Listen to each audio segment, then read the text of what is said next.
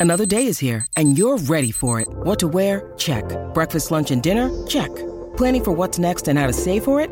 That's where Bank of America can help. For your financial to-dos, Bank of America has experts ready to help get you closer to your goals. Get started at one of our local financial centers or 24-7 in our mobile banking app. Find a location near you at bankofamerica.com slash talk to us. What would you like the power to do?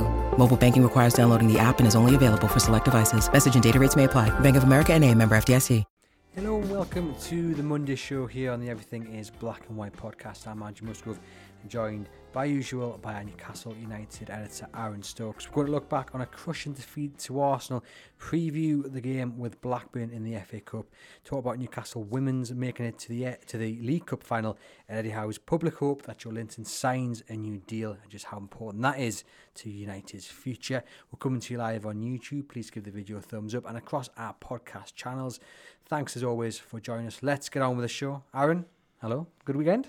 Uh, well, a good weekend until about one minute past eight on Saturday night, and then it took a turn for the worst. Um, wanted to come on here and have a lovely, positive Monday afternoon chat, and I've got a sneaky feeling that um, it might not be as positive as we as we hoped. No, I think we all expected uh, that defeat. It was probably the manner that stings a little bit more. I had a lovely weekend. I planted some snowdrops at Wallington National Trust. Handed me a shovel and you go, what, what, what's funny? Just uh, you're just such a dad, honestly. when, when you get to a certain age, you realise that a National Trust membership is one of the best things you can buy. When you nearly hit 40, is that what I'm not that old. I'm not, I think I was 25, 26 when I signed up. Don't knock it. But yeah, lovely weekend. The only thing that did sour it was uh, Newcastle United men's, because they did pretty awful, let's be honest. But Newcastle United women's, they had a very good weekend. And that's where we're going to start. We're going to start the show on a real positive because that's right. Newcastle United women's are into a cup final. They beat Portsmouth 2 1 at St James Park thanks to a late goal from Georgia Gibson. Uh, 23,000 people filled in to see the lasses in what was Becky Langley's 100th game in charge. What a fantastic achievement, flying high in the League Two, set for promotion, and now the chance to lift the League Cup. They'll face hashtag United, which is quite the name. Mm, hashtag United, but that's who they'll face in the final that'll take place at Kenilworth Road in March. A super achievement and one quite rightly that everyone uh, at the club are proud of, and everyone on Tyneside, and everyone that's just linked to Newcastle United should be so proud of the lasses getting to the final and hopefully going that one step further than the men's team did last year and they can win it. Absolutely. I really wish that everyone that's listening and watching this podcast could have heard your reaction today when you saw that they were playing hashtag United in the final. It was a as I say, a real dad. Who on earth are they? Hashtag United. Hashtag United just yeah. doesn't seem real. Um, but yeah, look, on, on a serious note, fantastic um, achievement by the women. Very, very you know positive to see so many again at St James's Park. I know they didn't obviously hit their uh, target of getting hundred thousand in across the four games, but still, you know, to have well over twenty thousand in the ground is a fantastic achievement. Um, and look, it, it just goes to show that all the time and effort and, and patience that the ownership and the club have had with the women's team is is you know come to fruition they're absolutely storming the third division and look, you know, on course to achieve back-to-back promotions. They're going to be in a final next month, which they they've got a really really big chance of winning. Um, so yeah, one positive from a negative weekend. Really inspirational to see the women doing really well. To all the the young lasses out there who've got a dream of playing football professionally, you know, they'll look at that and be inspired. But also great to see so many local lasses as well living the dream because there are a lot of Geordies in that team and they'll be pinching themselves the fact that they're not only playing for Newcastle United but playing for Newcastle United that, that is backed by proper investment and now playing for Newcastle United not only top of the league but in a cup final. Yeah, that's a great point because you know we've seen quite a lot of change at the women's side this team and uh, this season. You know a lot of incoming players from higher divisions in different regions, um, but there is still that core of of Geordie players in there who, as you say, are doing fantastically well. Um, and look, hopefully they can end the, the trophy hoodoo next month. Mm, a year ago today, Newcastle United faced Manchester United in the League Cup and it didn't work for the men's side. But just a final point on the women's side, you know, it, it would have been very easy for Amanda Staveley when she bought the club to come in and, and just reference the point about the women's side, reference the point that she's going to invest or she wants to see them well. It would have been a very easy PR stunt to do that. But it's not been a stunt. She is fully mm-hmm. uh, invested in seeing this team grow and become the best it can possibly be, and that is absolutely brilliant to see as well. Yeah, you know, Staveley, if you remember when she came in and made those outlandish comments about the Newcastle men's team and wanting to win Premier Leagues and Champions Leagues, which is all very well and good, but we thought was, you know, uber, uber ambitious. There were similar promises made about the women's team, you know, already, you know, they were they were sitting in the fourth division and Amanda Staveley was talking about the WSL and getting them up four divisions. Um, but anybody who's been to these games or anyone who's been, you know, behind the scenes at the training sessions knows that Amanda Staveley is absolutely in awe of the women's team and absolutely in awe of Becky Langley. They look like they're more sort of friends these days than they are actually colleagues. Um, she's at every game pretty much. You know, you see her going into the dressing room, giving team talks. She's on the pitch before and after a game. Um, and it's just fantastic to see that, as you say, they're actually they weren't empty words, and they are really giving it a good go to to make the women's team equally as successful as the men's. Yeah, she got a little bit emotional yesterday. Then Amanda Staveley was in that shot that we, we usually see. And when both sides, the men and women's side, when they win, they have the, the dressing room photograph, and Amanda Staveley was in that at the front, like we say, fully invested in, in seeing the women's side um, being the best they can, and, and fantastic to see them into the final. And good luck to them uh, next month. We will talk about more about that um, when the time comes around. Right now, from high to a low. We've had a positive uh, start of the show. We're going to have to talk about the lows of Saturday night. You've been better off watching Saturday night takeaway than watching Newcastle take on Arsenal. Thumped 4 1 at the Emirates. In a game, I that there were very few positives. It's fair to say, isn't it, that that was the worst first half of football we've seen in Eddie Howe. Yeah, absolutely. And I, and I, and I don't think I actually thought it at the time on Saturday night, and I thought, you know what, maybe I'll maybe I'll feel a little bit different when I've slept on it, and I, you know, wait forty eight hours to do the pod, but I feel exactly the same as, as I did on Saturday night, and I've actually got some stats here written down just to reference how awful Newcastle were. We don't that, need to be reminded in that first half. Um, when they went 2 0 down, 52% of the game had been played in Newcastle's final third. Um, in the first half, in total, Arsenal had 12 shots to Newcastle's zero. Uh, Newcastle had one touch in Arsenal's box. Alexander Isak had 10 touches. Uh, I suspect a couple of those were from kickoff as well. Uh, they only committed three first half fouls, um, which I know sounds like a bit of a positive, but actually I think it goes to show just how toothless they were. No wonder Alan Shearer was uh, ranting and raving on Twitter during the first half. And interestingly, it was the first time in 10 years uh, since Newcastle played at Southampton in 2014 that they didn't register a shot on target in the first half in a Premier League game. Just absolutely, as I say, toothless. They looked like they didn't want to be there. No energy. This looked like the Newcastle team back in October and November who were playing three games a week and weren't training and looked leggy. Um, yeah, I mean, yes, it, it, looked like a performance under a previous manager. It did, and a, and a lot of people have seen this. And I think if it was a performance under a previous manager, um, the stick that we would be seeing would be would be tenfold as to what we're seeing now, rightly or wrongly. Um, look, let, to add a bit of context, Arsenal were fantastic. They they were very good. You can see why they're really going to go close in the title race, but Newcastle United could not have made it any easier for them on Saturday night. Well, I think that's probably the, the main point, isn't it? We can discuss personnel, which we will do. We can talk about systems, which we're going to, but it's largely irrelevant if you don't match the want and desire mm-hmm. of the team you're playing. And, and, as you said, Arsenal are an elite side, and I think they will push Man City closest to the title. But that's even more reason not to just hand them the advantage because right from the first whistle, they had the intensity, the press in the organisation, and the fight. Newcastle didn't, and and yet again, it, it felt quite noticeable actually when the goals were flying in that there was very little reaction from the players, hands on hips, shrug of the shoulders, but there was no anger, no encouragement, no fight. And that really worries me. And that was, you know, after the goals, but also, like I say, right from the word go, you knew who was going to win that game.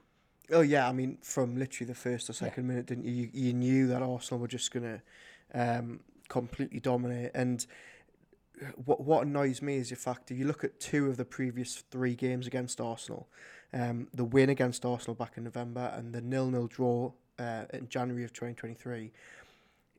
Firstly, the November win, there was so much grit and passion. You know, you had Bruno charging it. People, I know he couldn't do that on Saturday because he faces that suspension, but you know, you had them really going man for man, and Arsenal were rattled. And St James's Park obviously played a part, but Newcastle wanted it more than Arsenal that night. Then you go back to the last January where they set up pretty similar and they wanted to soak up a lot of pressure, but they were winning balls. They were defending compact and deep, but they were actually, you know, suffocating Arsenal at times. There was absolutely none of that on, on, on Saturday. It just looked like a training exercise for a lot of it for Arsenal, and it also looked like there was only team that actually wanted it, and it was Arsenal. I suppose the question many people will be asking is is is why, how does it how how did Newcastle United after a week of training get to that point where, like we say, literally from the first kick, they were just second best?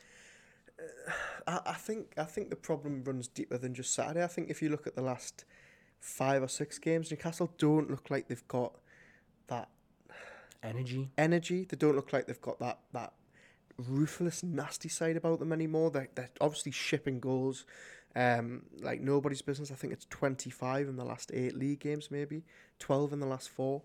Um, the defence is all at sea. I mean, the defence, it was an absolute horror show from a couple of them on, on Saturday night, which we'll, I know we'll go on to. Um, but I think, uh, you know, if you look at two months ago at where this season was, and it was it was looking like it was going to be an absolute car crash, and then they have the little mini winter break, and actually, they, you know, they hadn't actually lost a game before Saturday since the Man City game before that break, and you thought, okay, this is maybe going to be the turning point. Now you're looking at it and thinking, actually, that Luton and Bournemouth were really bad results, and the Arsenal game now was a is a really bad result, um, and it just adds it adds even more pressure on it tomorrow and, and even beyond that. I mean, I got a message on would have been Friday morning off of someone who listens to the podcast, and, and they said, you know, far too negative. If someone was listening to this podcast for the first time, they wouldn't come back. But we, we have to be honest, and we have to when when we're when we're discussing Newcastle United, we can't sit here and and just you know find the positives when there aren't any. And if you look on Saturday, the only real positives that you could probably point out was There is a couple. Karius had a decent enough game that if Yeah. he starts again on Tuesday against Blackburn, I'm not fearing him because I thought he made a, a few good saves. okay. Joe Willock and Alexander Isak back in the fold. Willock, I mean, But in mm. terms of the way they set up and in terms of the way they played, that for me outweighs any positive. I think we can add a few more positives. though. Come let's on not then. let's not try to Come be on too then. doom and gloom. I think Willock. I mean, Willock is. I mean, Isak is obviously huge, but Willock was, I thought, fantastic when he came on. Really good to get his goal. Full of energy, Full direct of energy, running. and and I think the one thing that has been evident in the last three or four weeks is that this midfield three does not work together. They're too one pace. They're too similar.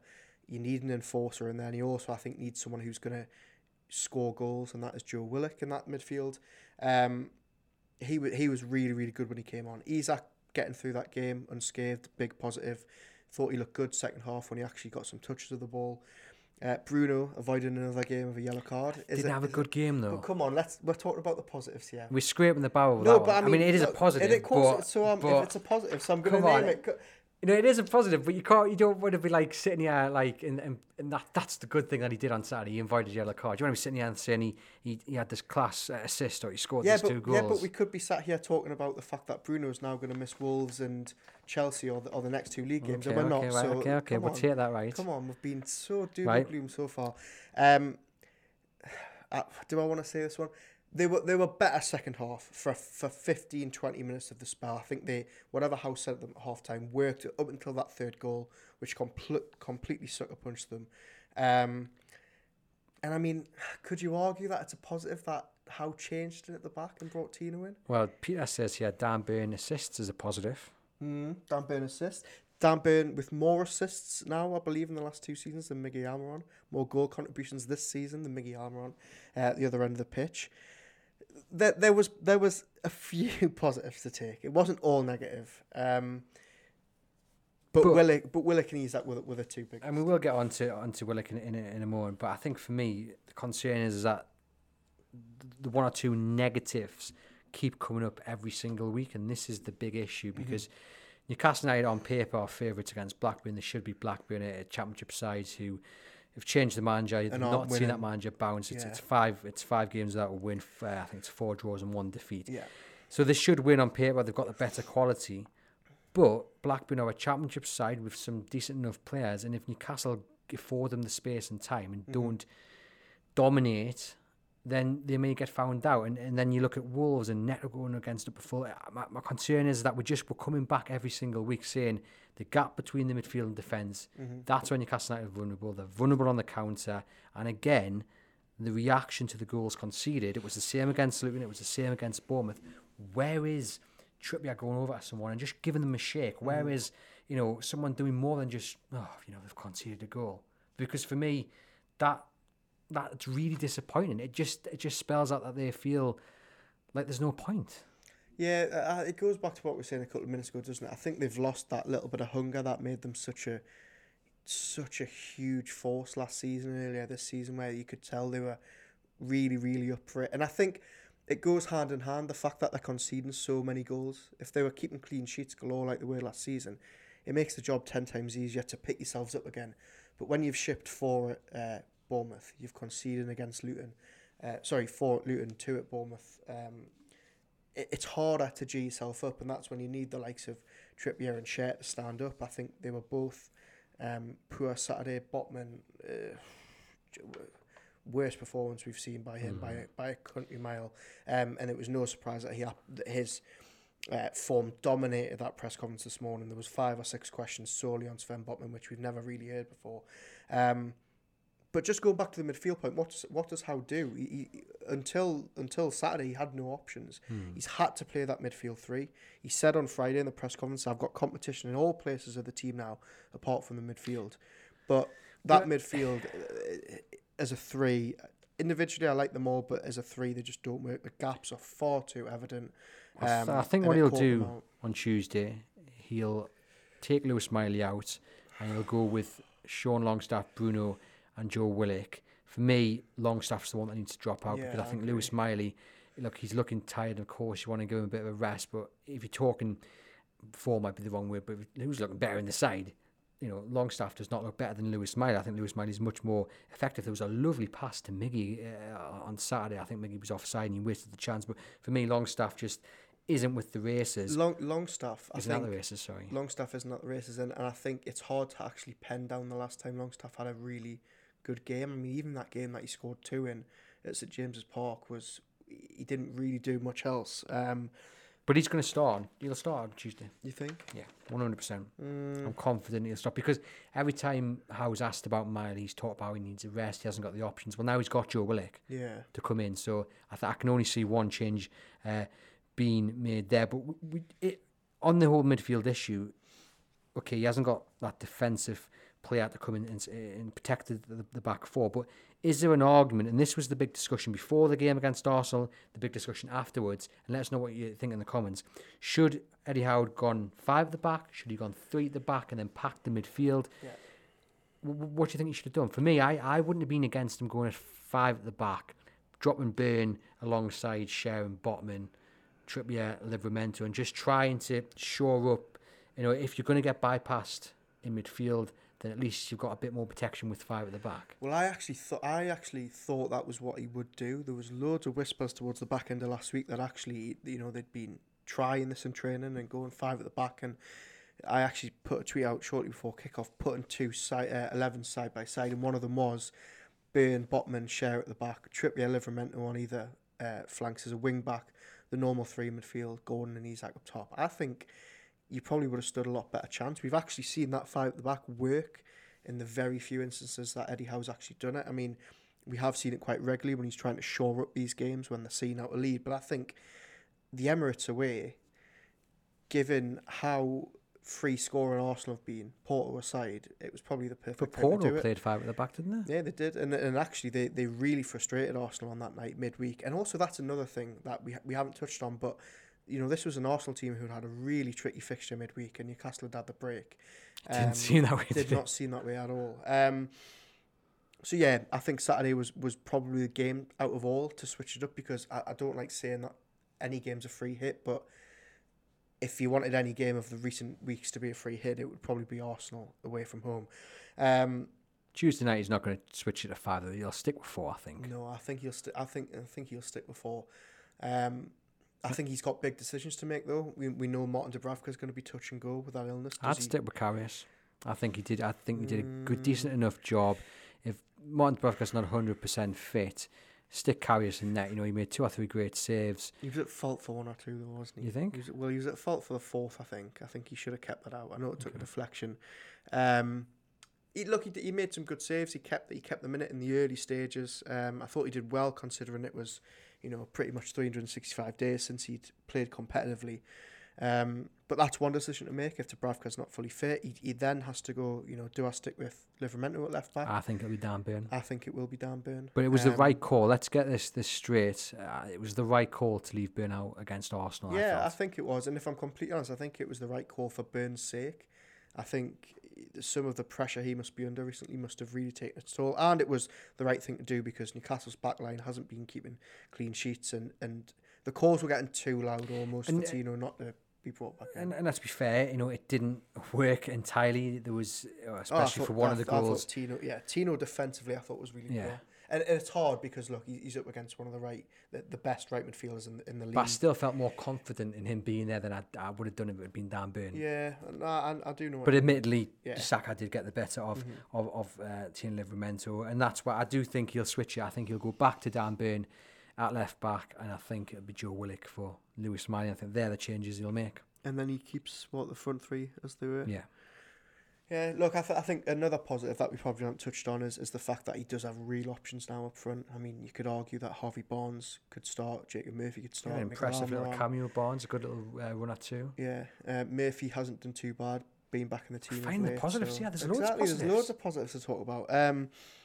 so yeah, but I think look tomorrow, j- just to talk about the game itself, he's got he's got to go strongest team. It's huge, it's massive. It's, season defining. It's pivotal. It's crucial. It's whatever uh, word you want to throw at it. It is absolutely huge because if they go out tomorrow, I think the reaction will be will be very very over the top. The season uh, rests on, it on hinges win. on, the FA Cup now, doesn't it? Completely. and it Because I does have a feel of the the, the season under kind of Kenny Dalglish when they reached the final and, and Newcastle fell away in the league and after those two seasons of finishing second and Newcastle season was just a bit meh in the Premier League but they reached the final and it, it feels like we're getting to that kind of tipping point where if Newcastle managed to go on this run to the final then maybe finishing ninth or tenth which is looking more likely than finishing sixth or seventh wouldn't be the worst thing in the world if they get to the final. And then, of course, I mean, they'd have to win it to make it totally worthwhile. But it, it does have the feeling of that season. I mean, you were just uh, you were probably still in nappies, Aaron. Yeah, I was. So you don't know that. But yeah. those all that people in the comments will know exactly what I'm talking about. But it is it is a huge game. it's a huge game, and just on that, I've I've thought of another positive. Oh, here we Yeah. go. And look, this isn't a positive about Saturday, but I think it's just good to maybe be positive when everyone else has been negative because we both got stick last week for being negative on a podcast about Dan Ashworth. Um, but people are saying that the people are saying that the season could be over if they lose to Blackburn. I don't agree with that at all. They're ninth at the minute, thirty-seven points. Wolves one place above them on thirty-eight. Obviously, if they win on Saturday, they leapfrog them. Brighton on thirty-nine. Manchester United in sixth on forty-four. The season is not over if they lose to Blackburn. I it- I agree. I agree to an extent. But first off, I mean, you just said it was season defining. So how can the see? I just does that sound like that sounds like a bit of a, a Yes. chuck reverse in there? Yeah, no, no, it's season defining because because it, it it defines how well the season's going to go and if it's a success or not. But I don't think the season is over if they lose tomorrow and they crash out the cup because actually they've they've they've still got a really good chance of qualifying for Europe. It would take a real reversal of form, but they've still got to play Wolves. They've still got to play Manchester United as well, um, who crucially I think is the only away game that they've got in the top ten. So they've played the big boys now. So I don't I don't agree with some people who who were maybe saying it because of it was so quick after the game, saying you know the season's over. It's not. The Europa Conference League would be a fantastic achievement this year, given the injuries, given the, the packed schedule they had. Um, but let, let's not make no bones about it. If they crash out the Carabao Cup to Chelsea in those circumstances, they throw away Europe against AC Milan, and then they lose to Blackburn, all the whilst they're being ninth, then you know the reaction is going to be bad. But the season's not over. I, I agree that it's not over when you look at the, the league table and Yeah. how close they are to, to getting into to Europe. But I just worry about the, the mental effects of going out of Yeah. the cup, cup, cup competition because you want that momentum. You want to know there's a real chance of winning something. And I think Oh, it sounds daft. w- I mean, beating Blackburn isn't just all about the FA Cup. It's about you know what it does for their their their, their league form really as well because it will boost them going out. You then got a four or five days to turn around against a, a Wolves side in really good form. You know that comes up a lot quicker than you'd want it to if you go out against Blackburn. And then the season might unravel. Like I say, the league table still looks really positive considering everything they've had to put up with. And Eddie Howe did call for a bit of perspective um, when you look at the results because of all the injuries they've had. And also, if you zoom out even further, I think because last season was so good and you know completely, they completely overachieved last season. It was always going to make this season tougher because you know Newcastle last season didn't have a top four squad. And you could argue that the progression was always going to be let's try and finish between 10th and 7th, which they could quite easily still do this season, but it's going to be seen as a negative, isn't it? So, look, don't get me wrong, the Blackburn game is huge. Um, and it, and it goes back to remember over the new year when they lost to Liverpool and Sunderland was coming up, and it was that it was hanging on that Sunderland game, wasn't it? And I think we're at a similar stage now where it's now hanging on the cup game once again. And we'll talk a little bit more about the Blackburn game in a moment. I'm just going to dive into the comments. Plenty of guys watching live, so thank you very much for getting in touch. We've got John here saying, This sounds nuts, but what do you think? Tino and Hall at fullback, Trippier deep centre midfield with Bruno slightly further forward, Gordon on the right, Willock or Barnes on the left. Mm. Provides a bit of balance. Would you take that? Yeah, you know what? I, I, and who was that? Who did That's that John there. John, I, I don't think that actually sounds mad at all. You know what it is? It's interesting because Kieran Trippier actually played uh, a little bit in centre midfield in the summer during the during the pre-season games. I remember the first the first half at Gateshead, especially, he was playing in that role. Eddie Howe's alluded to the fact that he can play there, and the last couple of weeks when we've had this conversation about they need a deep line midfielder and people saying, oh, well, could you drop Schär there? I even saw people saying you could drop Lascelles there. There's no mention of Kieran Trippier, but I actually don't think that would be the worst thing in the world. And it would allow Livramento in his natural position as well. There we go. John says, I think to accommodate the gap between the defence and midfield, we could play 4 2 3 1.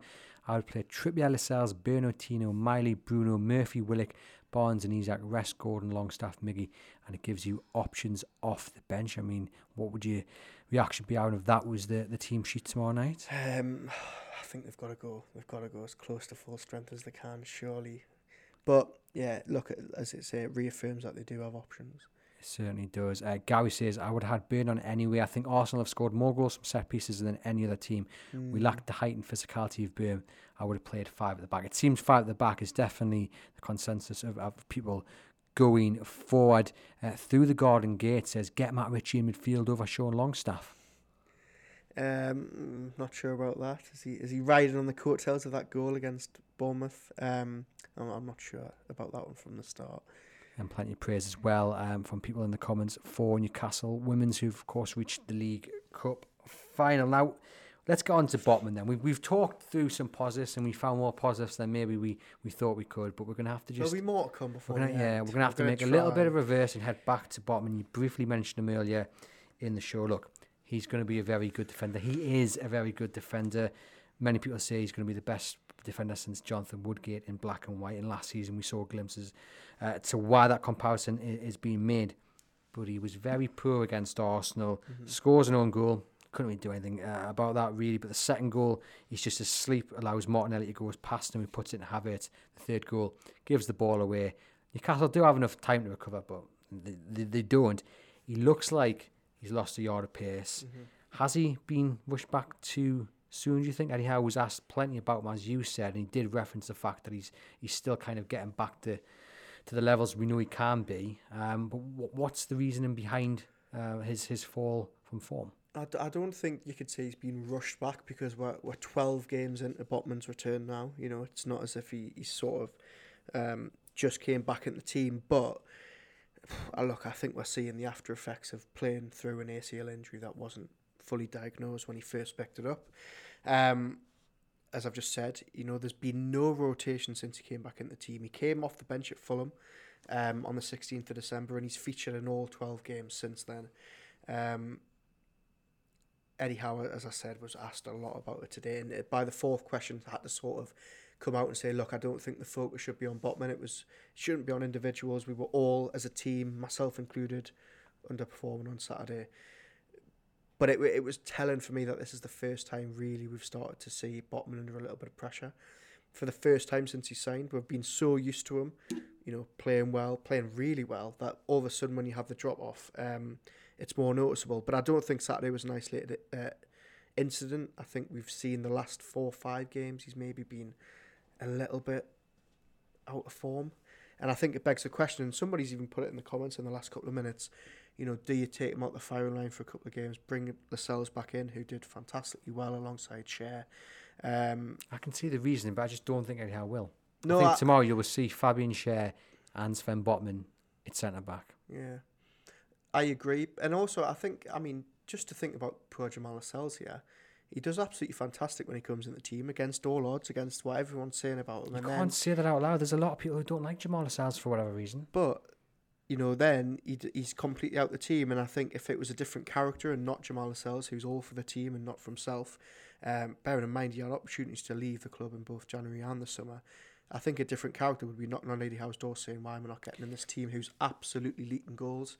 Um, but as I say, I don't think Lascelles will be doing that at all. Um, but it, I think it's it's it's telling that. I mean, we've had a couple of people say it in the comments already. This this uh, podcast we've uh, had it a lot over the weekend after the game. People outright saying on, on social media, "Is it time to bring Lascelles back in for a game or two? It's the first time we've ever seen that ever. A fit Sven Botman playing week in week out, and people are saying, "Is it time to bring him out of the team?" Well, there was a question, wasn't it, when Botman was finally fit and available to, to be picked, whether you would take Lascelles out because he was in such good form. And like I say, I'm a big fan. I'd be giving him a, a new deal and keeping him at the club for at least the next uh, season, uh, at the very least, because I think he offers a real good alternative to, to what Newcastle have at the moment. Way I man says, I think Jamal deserves a recall and, and to give Botman a rest. And he also says, do you think Newcastle will target a centre half with pace in the summer?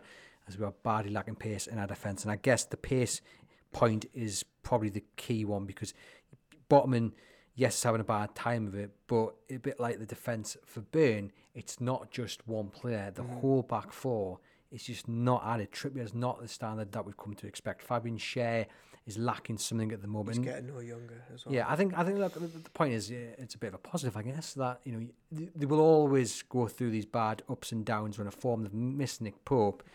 It's just because they're conceding so many goals that it's looking well. It's not looking. It is a lot worse than than it maybe um, could be if you know if it was just one or two players out of form. But on the question about the summer, they've got to go after a centre back, haven't they? I think they've got to go after a centre back, and I agree with the comment that it needs to be a pacey centre back because, you know, I don't want this to seem like we're just completely hating on the back four. We're not. Individually, they're all fantastic. Collectively, last season and at parts of the season, they've been brilliant. But there's no denying that that back four is not pacey at all. I mean, Trippier has lost a yard of pace over the last couple of years. Schär as well. Burn, you know, you could argue he's never really had that pace in his game. And Botman certainly looks like he's lost a yard of it. And I, I would even argue that Botman was never the, the quickest centre back to start with.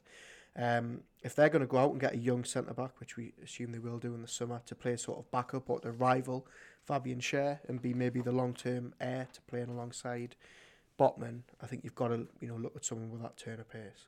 Yeah, most certainly. So that will not be uh, cheap at all. And there's plenty of other positions as well in the summer where Newcastle United certainly need to target. Um, but again, I suppose the whole issue about the defence, Aaron, is, is going back to the system because at the moment, without the physicality in the middle of Joelinton, that system's just not working for Newcastle United, and it's exposing that lack of pace, isn't it, at the back? Absolutely, and I think if you're Joelinton's agent, wherever you are in the world, you're sat there with cigars out, knowing that a very, very hefty uh, contract demand is probably going to be met in the near future because I think it just reaffirms Howe crucial he's been, not just on Saturday, but the last couple of games. He's been such a huge miss.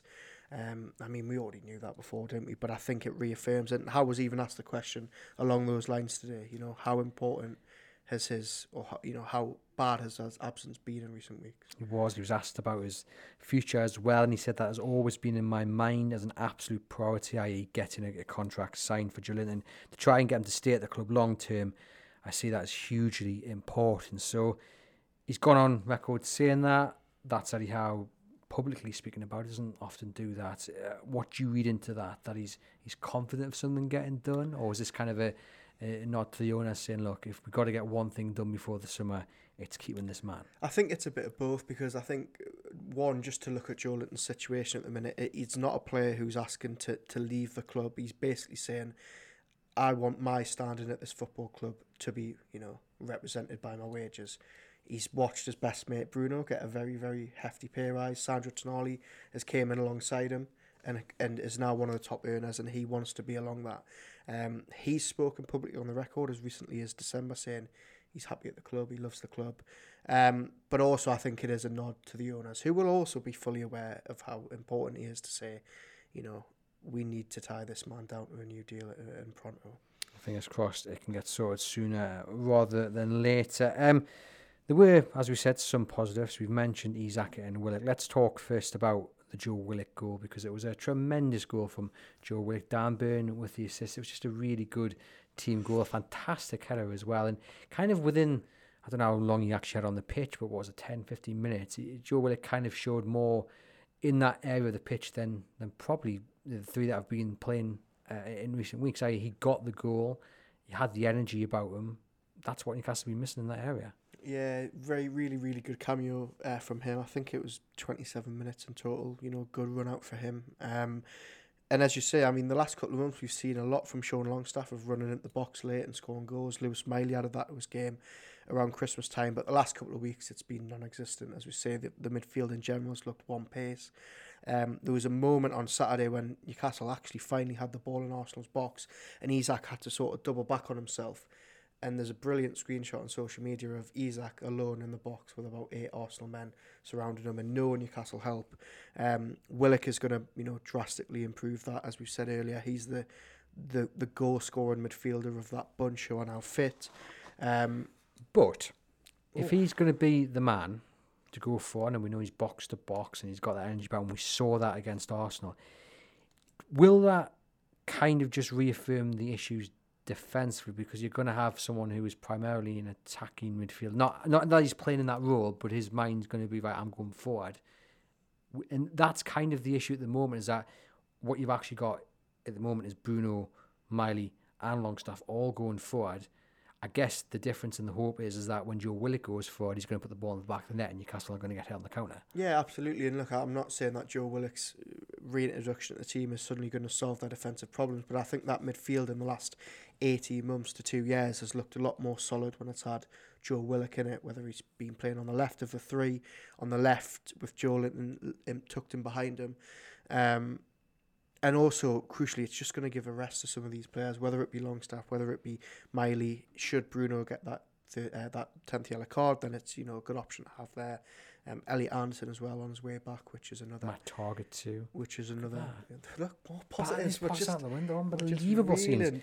I'm excited to see Joe Willock back. Though. I really am, and I think he'll start on Tuesday against Blackburn. And it's just it's just nice to see players coming back, but also really important that they are making an impact as soon as possible. And he made that on Saturday. And the work that he's put in behind the scenes the last three months is has been remarkable. I mean, he's been um, training relentlessly at Benton. I mean, you know, there was a time where players were jetting off for the holidays, and you know, Howe kept a few of them back. Willock being one. Obviously, have such a um, you know, bad setback considering he came back, played three games, obviously scored in his return against Manchester United, and then a couple of weeks later he's back on the sidelines again. He's missed so much of the season; it's been really hard for him personally, and yeah, it just it, he reminded on Saturdays to just how much he, he has been missed and how important he can be between now and May. I think the man back was Alexander Isak. He had probably one shot, lovely touch and yeah. turn, and then he, he popped it over the top of the bar. He was very isolated. He got a very lonely figure, but just to have him back. He's come to the game unscathed. He'll start hopefully. Uh, you would think anyway against Blackburn on Tuesday, and it's just good to have that kind of instinctive out and out striker to hopefully put the ball in the back of the net. Yeah, I was a little bit torn by by the decision to take Isak off on Saturday because it happened literally. I mean, Isak came off, and it does. It sounds like he wasn't actually originally meant to come off. He was going to bring Gordon off um, and move Isak um, to the left. To the left, and he he didn't. He changed his mind, and Isak comes off, and Newcastle make these changes just as they're starting to actually find a little bit of rhythm. It's at two 0 Isak's had a, a good effort. Gordon's had a good effort. They're starting to really put the pressure on, and then he brings Isak off, which I understand, and that's why I'm torn. You know, you don't want to get too many minutes into him, especially considering how long he's been out for this season. Um, and then obviously a couple of minutes later, Arsenal go up the other end and score. So I was a little bit torn to see him come off. Um, but look, they they just need to keep him fit now. keep him fit, wrap him in cotton wool. Um, but yeah, I mean, look, he's crucial the way they play. I love watching him out on the left. He's he's the best option by far in the middle. Um, you just need to cross your fingers and your toes that he, he manages to get through the next couple of months unscathed. And then, I mean, look, I would not be surprised to see him go under the knife in the summer for this groin injury while they've got a bit of time to get him back. Um, because that's three times now this season that he struggled with it. I think if it goes again, then they, they just need to bite the bullet with it. Mm. And the other one I was impressed with, with as I've mentioned, is, is Harvey Barnes. It was a, a really good run that he, he made. It would have been for the goal, actually, because then he feeds to Gordon, doesn't he? And Gordon feeds it back to Barnes. But you can just see he's got a bit of pace about him, and he does look kind of a level above quite a lot of players, actually. And I think having him as an option, um, who's someone who can fire on goal, someone who can feed the, the, the forward players, i.e., Isak or Wilson, it's a, it's a tremendous option to have, and hopefully he can, you know, continue to get a run of games, continue to get some minutes under his belt, and we're going to see the very best of him as soon as possible. I think I think he really needs a run of games because he, he came obviously back into the team and scored um, against Luton with you know pretty much one of his first touches. But I think since then he's looked like a player who maybe needs a little bit of time to get up to speed with his new teammates to get those minutes into his legs. Um, but one thing that he's offered time and time again across his career is goals and assists, and that's what Newcastle United could really do with now. Uh, Wehrman says surely Barnes should be starting ahead of Almiron. Mm, yeah, I mean, it's tricky because Barnes is. I mean, people could see he can play on the right, but Howe's never tried it. He was very, very sparingly used there at Leicester, so it would mean Gordon on the right. Is he as good on the right as he's on the left? Probably not. So I don't know. It's an option though to have, and I think we, we will certainly see it off the bench. I don't know whether we'll see it from the start. Uh, we are a long way from having a squad capable of top four every season, says Gary. I think not having two decent players for every position has hampered us severely with the injuries. We're not there yet. You agree with that? Yeah, I would agree with that. And I think, look, it, it, people might not like hearing it, but I think Arsenal, you know, are, are years ahead of Newcastle in terms of the squad they've managed to build and the money they've actually had to spend, whereas Newcastle will need just a little bit longer until they're regularly, you know, matching the likes of Arsenal and City and Liverpool. Through the garden gates, as a number one priority in the summer must be a keeper, either number one with Pope becoming backup or backup that plays like Pope. As him being out of the team has affected it. It's a lot of pressure on one player. Yeah, um, I don't know if it's priority number one. I mean, I feel like all we do on this podcast talk about where the transfer priority is, but um, look, I think we're desperately missing Nick Pope at the back. I think it's just ridiculous how much of a difference it makes to the back four when he's behind them, um, sort of controlling, you know, and seeing what they can't see. Um, I certainly, certainly think it's a question though for future windows as to whether they go for an upgrade. I think one thing we saw on Saturday is that Newcastle really struggle playing out from the back. And I think with Pope not being too good with his feet, I wouldn't be surprised if they go out and say so many mistakes on Saturday from the back. So many. I mean, Sean Longstaff, the one thing he did do really well was deny that goal when Schär knocked the ball. Yeah, but again, the reaction it. straight after that. It's a, Sean. To be fair to Sean Longstaff, he does have a bit of a moan, but I, I, I don't know who he's moaning to. No one's listening to him. Like Schär's just kind of it's just like you, you you want a reaction, then let's, you want a reaction. Turn, let's not players. turn that another positive that we found. No, it's not. Negative, but, it, but, but I, do, do you not worry about that though? That, that the reaction's just not there for any of the goals. Yeah, look, it's worrying, but it goes back to what we've said a couple of times already in this episode, and I think the bite and the hunger from the whole team, not just the back four, is, is gone. And I think string a run of form together, get the wins going again, get the confidence back up, and you'll see that again. Um, Fingers crossed. So you were going to say something about? But yeah, no. I, look, I, I, just think yeah, I think I, I wouldn't say it's a priority for me. I think it's probably down the list. I think Nick, I'm really excited for Nick Pope to come back, but I think long term I mean, Dubravka's getting no younger at all. Karius isn't isn't the, the future, and Nick Pope is you know even now approaching the business end of his career. Um, it raises the question: Do Newcastle in the next two three windows need to go out and sign a, a really really high level, good from playing out the back goalkeeper? It won't be cheap at all. John says, I don't think the players are lacking fight or commitment. It's just at the moment we're disjointed and unbalanced, and the players can't thrive under these circumstances. It's an organisation thing. Do you agree with that? And if you do, then who does it fall upon to get them organised? Well, I mean, all of them, really. I mean, Howe the coaching staff, Trippier, Schär. I think I think they're missing Pope at the back, as I said, for that leadership. Clearly, the back four themselves, who are all leaders in their own right in that dressing room, aren't themselves. Um, So yeah, I think it's a collective. We've got Graham watching from holiday in South Africa. I hope you're having a lovely time, Graham. Says he watched the game on Saturday and have to put it down as a bad day at the office. There's a lot of bad days at the office recently. Um, do you just look at it and just say, oh, look, Arsenal are an elite side, Newcastle United are struggling with injuries. No. Players, they are getting back. They're not fully fit. They're not match fit. It's just one of those things. Or do you have to look a little bit deeper and say, well, actually, look, that's not working. This isn't working, and it needs to be sorted out. If Newcastle had went to the Emirates on Saturday and actually put up a fight and had more than, you know, one touch in Arsenal's box in the first half and actually given them a real good go before they were 4 0 down, you could say, okay, well, look, you need to put it down to the fact that Arsenal just on this run of form and they're better and they were stronger and whatever. But we couldn't have just sat here and said that because it wasn't true. Newcastle were really, really poor in their own right. Um, but I do think for, for context, you do need to remember who they were playing. But I mean, they just they didn't lay a glove on them, did they? And Leon says, "Why is the bike gone? They do look scared to tackle, and they did look uh, unable to In get a, a midfield, ball, a foot on the ball." Um, John says, "I reckon this might be our hottest transfer window to date, and we've done okay so far." And then Trul says, "I just pray we don't go for Billing or Solanke." I tell you what, right now, You take anyone. I'd take anyone. I, I would take them too for for for the right price. Like I, I, they've been linked before. We, we've spoken about this in the last few weeks, but I don't understand the hatred towards these links. Mm. I mean, Solanke he hasn't done it on on a on a, um, a permanent basis where he's, he's getting 15, 20 goals a season in the Premier League. So maybe you want him to go one more season before he does. But then if he hits that 20 goals next season, the price rockets up. So, you know, there you go. And they're already asking 40, 50 million from Philip And the Billing rest, yeah. and the rest. Philip Billing, Billing, I think just it's it's it's it's not always about getting someone who's better than the person there at the moment. It's about getting someone on that level and building a squad so that if that person is injured, okay, you've got someone to fill in. And like Philip Billing might cost you fifteen million pounds, decent pro, experience in the Premier League, knows Eddie Howe. I think he's a good player, and I think for the right price, he would be a very good squad player, which is what it's about as well.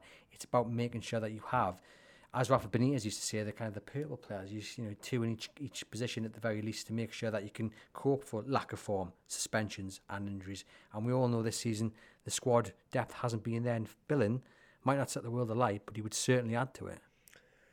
Yeah, I personally like both players. Um, myself, I've just got two slight issues with both signings, and I think Philip Billing would be a very good signing um, to bulk up the squad for probably quite cheap, you know, if you can get him for 15, 20 million. One thing I will say is that he, he's probably played his best football in a number 10 role, and, you know, we had this whole rigmarole of should they go out and sign James Maddison when he doesn't play in that position. It might be a similar case in that. Solanke, anybody who's listened to this podcast in the last two months when they were linked with him knows that I really like him. I, do, I don't understand the hate towards him, but I think for what Bournemouth are going to be charging because of how crucial he is to them, it's the money's better spent elsewhere because I think you're probably in Dreamland thinking that you'll get him for 50. I think Bournemouth will hold out for, for a lot more, and I think the money could be could be spent elsewhere. But I like I like both players. I really do. But let's say they hold out for sixty million pounds. You then look around Europe and you say, well, that striker there is going to cost you 60, 70 million pounds. But there's no guarantee that they can transfer their form from, say, Serie A or the Bundesliga into the Premier League. We have seen players who set the world alight in these leagues Mm. come to the Premier League. I mean, talk, remember the Middlesbrough dude? Alves, he came from Holland and he Yeah. scored something like 60 goals in 80 games. He was unbelievable. And he, Middlesbrough signing for a, a club record. I think he ended up scoring two or three Of goals. all the hang on, sorry, of all the I can give you another one. De Jong. I mean, there's all loads. the references to Yvash. use, you've gone for Alfonso Alves at Boro in about 2008. That's so niche, but I rate it. But it's, it's a I good, do get the point. get the yeah, point. I get the who, point. Who, who would you but pick? I just oh um Doumbia. Here's another yeah one. uh, Doumbia, yeah um brilliant on FIFA. Who would I pick? That's a really good question. But- um, Uh, The point is, hasn't there's loads of examples where they, they look so good in other Yeah. leagues and, and yeah, transferred course. And maybe Newcastle's way of thinking is thinking, well, okay, look, he's hit. We know he can score in the Premier League. You know, is it? And they'll look close at him and they'll they'll be thinking, is it a one season hit, one season wonder, or can you do it on a more prolific basis? can I can I just flip that? I get the point, and it's a risk because he's not Premier League proven. But can I just flip that and say Sven Botman, Bruno Yeah. Guimarães, Alexander Isak? Oh, it's always a So it goes both. it? It goes both ways, doesn't Yeah. it? But I think I think for But goal scoring's the hardest job of them all, if isn't it? Bournemouth wants sixty million, then uh, just don't know. I think the money is better spent elsewhere. And I don't like saying that because I, I really I don't want people to think that I don't like Dominic Solanke. I do, and I think I don't think this is a flash in the pan. I think he looks like a real proven Premier League scorer now. But um, Truel says it's not here. It's the it's the stats. I, I I get that. I get that. Wireman says he's been in a bad Bournemouth team in terms uh, in the past and has improved with the forward thinking managers. So maybe Very Eddie Howe true. can take him to uh, another level. Um, one to watch in the summer. Um, prediction for tomorrow night. I think they'll they'll bounce. We're going to find even more positives here because I think they're going to bounce back with a Barnstorming three one win. It's live on the BBC, isn't it? And of course through our live blog. So I'm wondering if Shiva's going to be in the in the gantry. ranting and raving like you was on uh, Saturday The good night. old Alan Shearer derby there, isn't it? And we'll have a very special view from the opposition going live tonight. Only got Newcastle United um, legend. Is he a legend? Well, you know, he was held in very high regard. He's certainly a Blackburn legend in Kevin Gallacher. Uh, so watch out for that one this evening. Um, I think Newcastle United will will win tonight, uh, tomorrow night. I think they'll get through to the Yeah, quarterfinals. Same. I think it'll be a, t- a tough run, but I think they will get through. Mhm. Um, ready for a bit of trivia? Mhm. Right, so Newcastle United beat Blackburn 2 1 in the fifth round of the FA Cup in 2000 at Good Ewood. Park.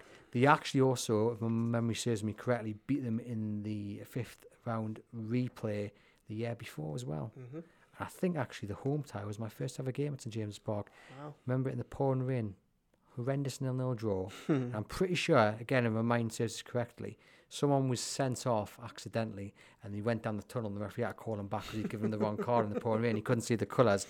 Um, but there you go. But yes, this is all about the fifth round in the year 2000 at Ewood Park. Two goals from Shearer. He was getting a bit of stick upon his return to Ewood Park and he surely shut them up with that brace. But can you name the squad? Okay. So- 2000. 2000. So do would you want to do you want to just shout some names out? You're going to go for position? Uh, I'll, I'll shout some names out. I'll, I'll give it a go. We'll go Shay Given and goal. Nope, he's on the bench. Good start. Uh, Steve Harper. Steve Harper, number one. Getting his getting his cup games in there. Uh, well, Stevie. Uh, right back, we will go for. Actually, no, we won't go right back. We'll go centre back. Uh, we'll go. Um, Bramble. Bramble. Oh, well, He's probably, about, he's probably five. No, that don't be daft.